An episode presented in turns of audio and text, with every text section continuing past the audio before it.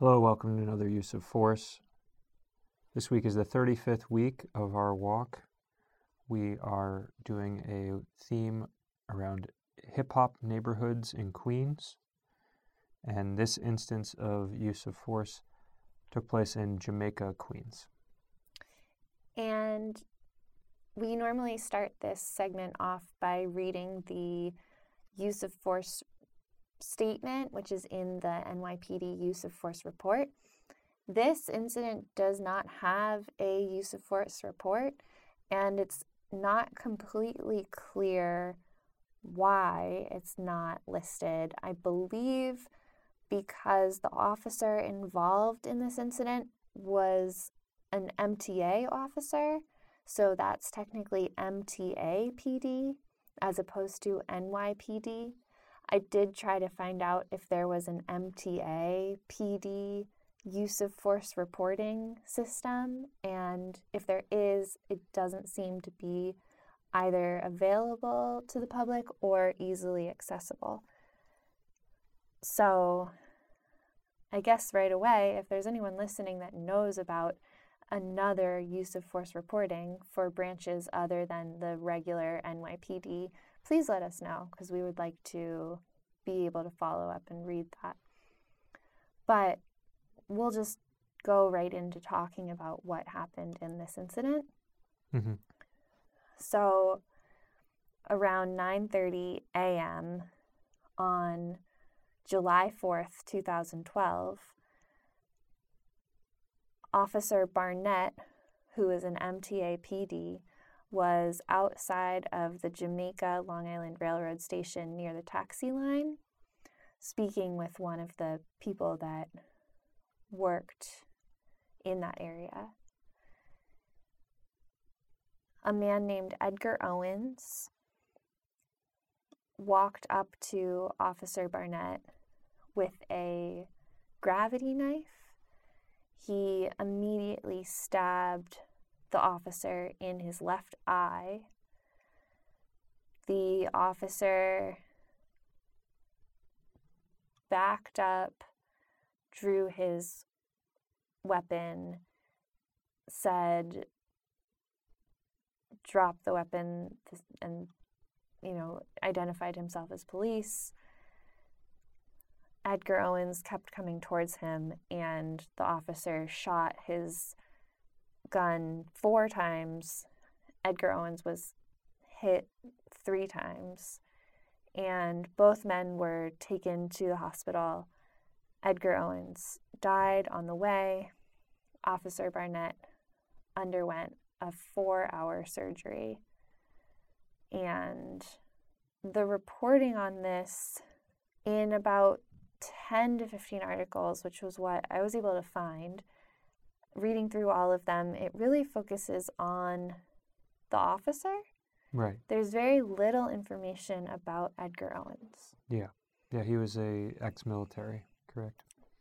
Yeah, John Barnett, the the police officer, was a military deployed in Afghanistan and Iraq. He had served one year in the regular NYPD 13 years in MTA NYPD, and I believe he was also a registered National Guard.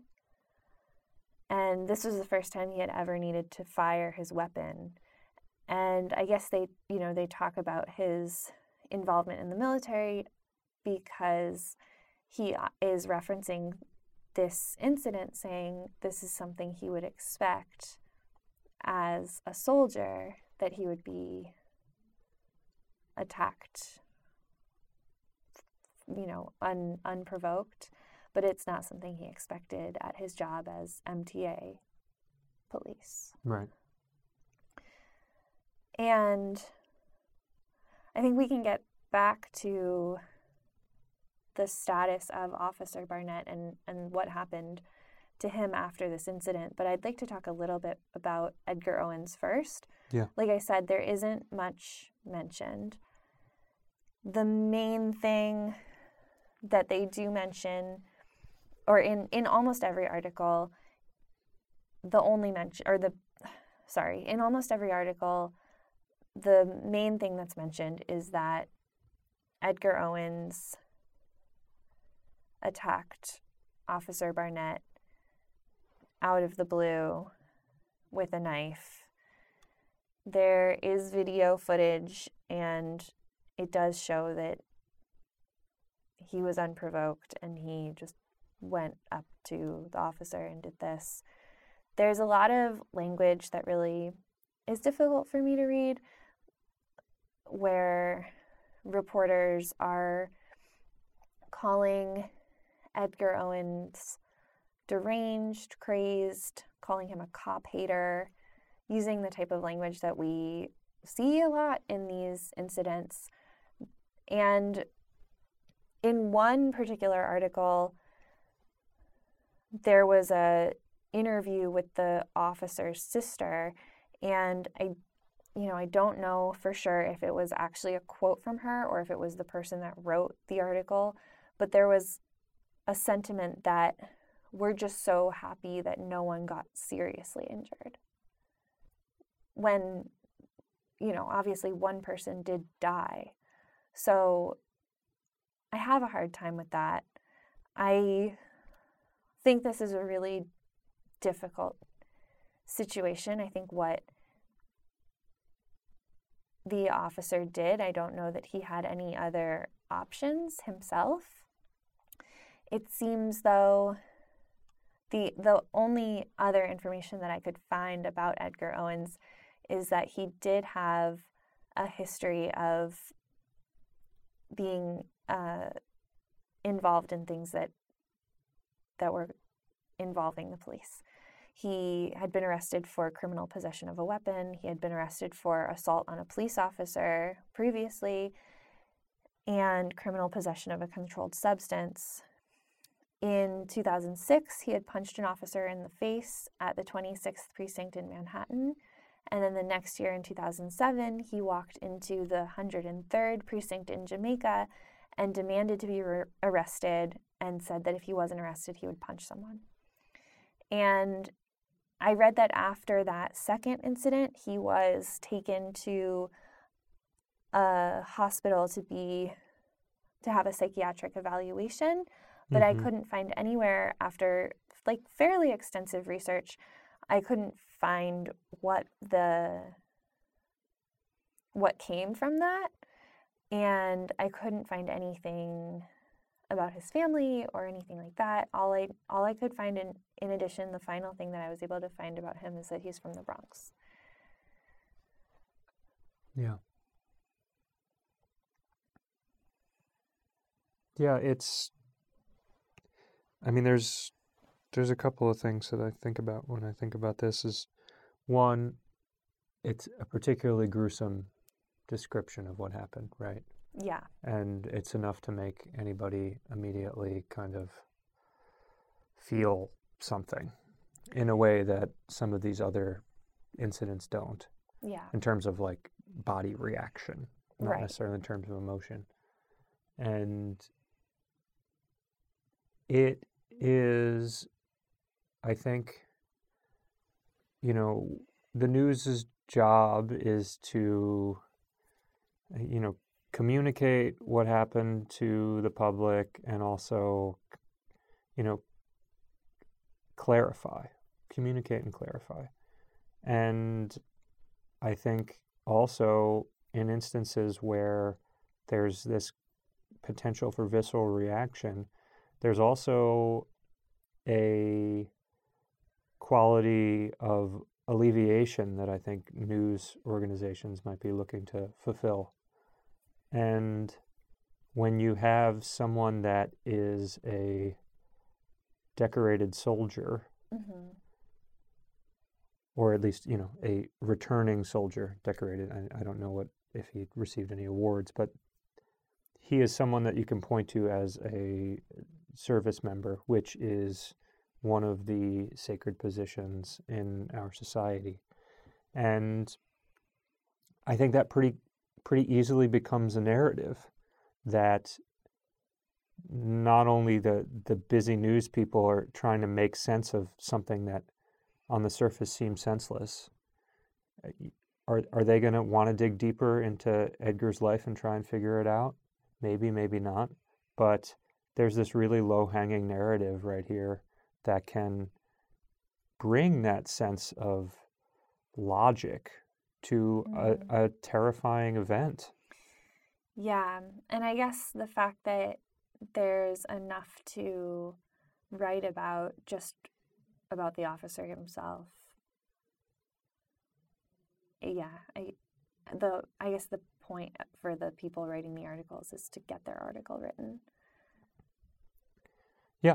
I mean, there there are instances where it is either ambiguous or really deliberately or evident that law enforcement did something wrong, and in that case, news is probably more more likely, not certain, but more likely to investigate what happened on the civilian side of the equation. Right. And in this situation, it it's more apparent to us because we're talking about these sorts of things every week and we want to know both sides of the story. But if it's your job to report on these things on a routine basis, this might be the type of thing where it's like, okay, I have I have the reasoning behind this. I can report what I can report and that my my burden as I understand it, my responsibility in this equation as a news outlet has been fulfilled. Yeah, that makes a lot of sense. I think it's important to me to point out that language because I do find it really upsetting. The language that I said earlier, like deranged, crazed, cop hater, these sort of really easy, inflammatory, and dismissive at the same time words that are used against people that we just consider criminals and then we lose the idea that they're also human. And i do think you know this was from 2012 so i think part of wanting to point that out is hoping that as we progress over time we do become more aware of the language that we're using because this isn't just language used in the po like this is across the board with all outlets Yeah. use this type of language in Yeah. 2012 Yeah, I mean, I think it's an important part of the story insofar as the context of how we are exploring these things. Yeah. Because that is something that we see again and again, that this type of language is used. And it does not allow us to get to the systemic problems. This person clearly had emotional problems. You Don't, you don't go into a police precinct and demand to be arrested or you're going to incite violence on somebody if you don't have a problem and you don't know how to take care of it within the system. Right. Right. So, back to the officer. In this incident, I I do believe that this was the only thing he could have done. I don't see another way to handle it to be completely honest. If he hadn't I mean, part of it is because he was stabbed in the eye. So he was shooting quite literally blind. Yeah. He had blood pouring out of his face as he was shooting his gun to try and stop this man from either killing him or attacking someone else. And, you know, as much as I would like to be able to find another way to solve this problem, I do think that in that moment,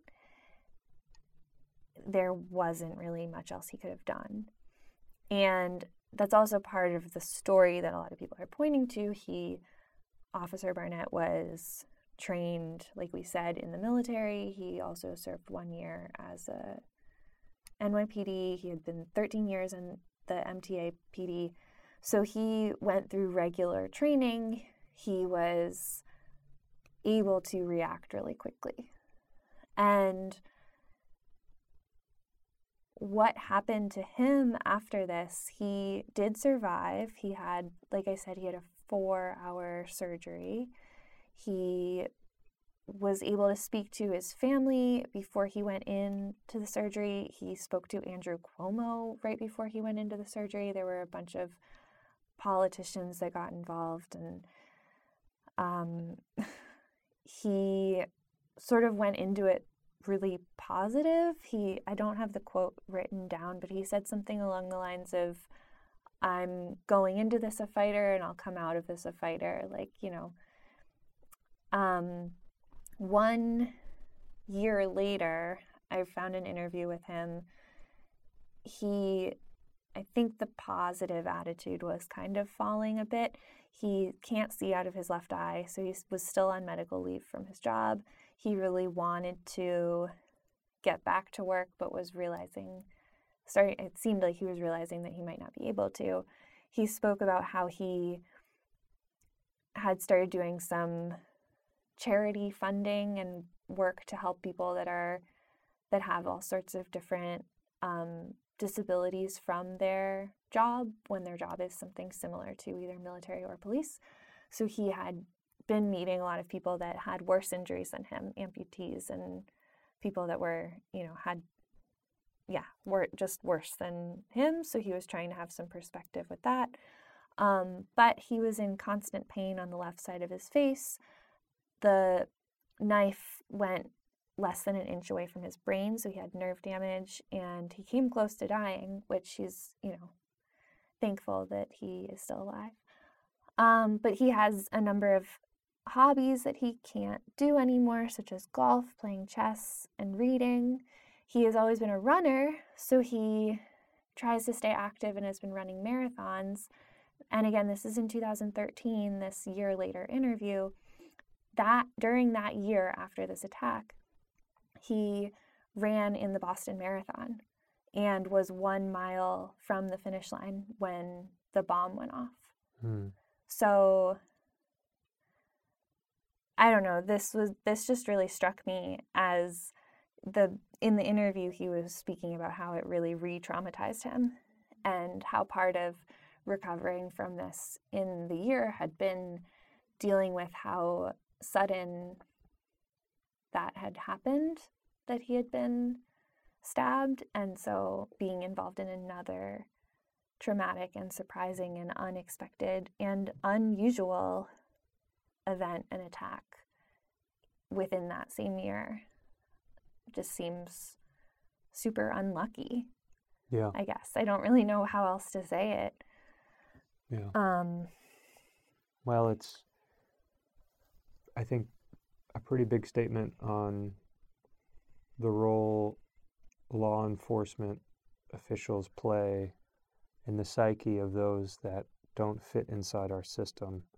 That him just standing there was something that subjected him to a level of, of injury and, and trauma that he didn't see while he was deployed overseas.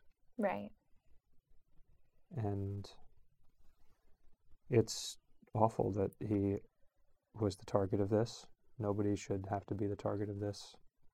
And it comes from, you know, trying to uh, slowly, piece by piece, break down these types of things, like how we report about this stuff and what these charges mean. You read off the list of charges possession of a weapon and mm-hmm. controlled substance. And mm-hmm. we know from previous instances of where those those charges sound scary and sometimes are not scary at all. Right. And we don't know what Edgar's charges were related to. No, there's no way to find out. You you read those off and you get three of those. You know, like three is a magic number for anything and all of a sudden you're just a criminal for somebody that doesn't need to hear anything more about you. Right. And yeah. And the the problem here is not only that Edgar Owens is killed in this incident and that he never had a chance because there isn't the help that he must have needed within our system, even though he had been in places and you know checked into the hospital and had many opportunities where there could have been some sort of intervention, but because there was no good way to intervene in our society, he died and John Barnett was injured and traumatized and you know lost his sight in one eye and it's just when we talk about these things i think people are often thinking oh i don't want to help. I don't want to waste my time helping people that aren't willing to put in the work themselves or people that are criminals are just you know there's there's sort of this attitude i don't know exactly the language that people use because i don't think i talk to those people all that often but i i recognize that there's an attitude of like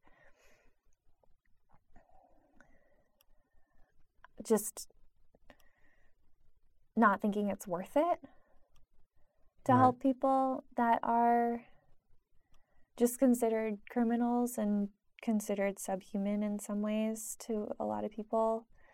And I guess this is just a really clear incident to me that shows why it's not only worth it to help people because it helps people because they are all equal human, but it also will prevent things like this from happening.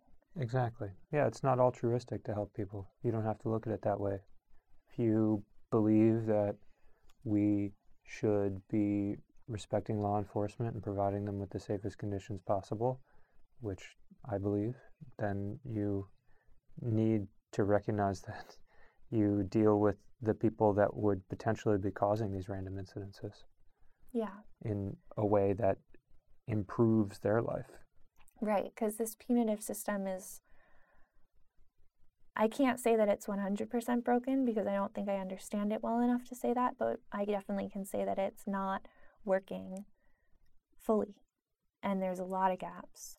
And I do fully believe, because this isn't a fact, this is my opinion, that when we help each other and when we try to help people to get better and not just tell them that they're bad and send them away that it that that's what really does make people change and that's what really makes it better for everyone Yeah.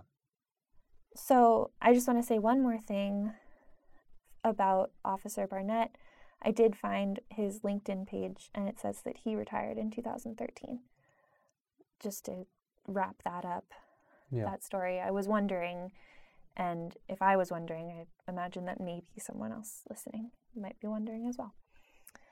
So I think that's all that we have to share about this particular incident. As always, if anyone has anything to share with us, if you know about this incident or any other use of force incident that happened in New York City in the last 10 years, we would be happy to hear from you. And if you have any comments or anything to say otherwise about this project that we are doing, we would also be happy to hear from you. So thanks for listening. Bye.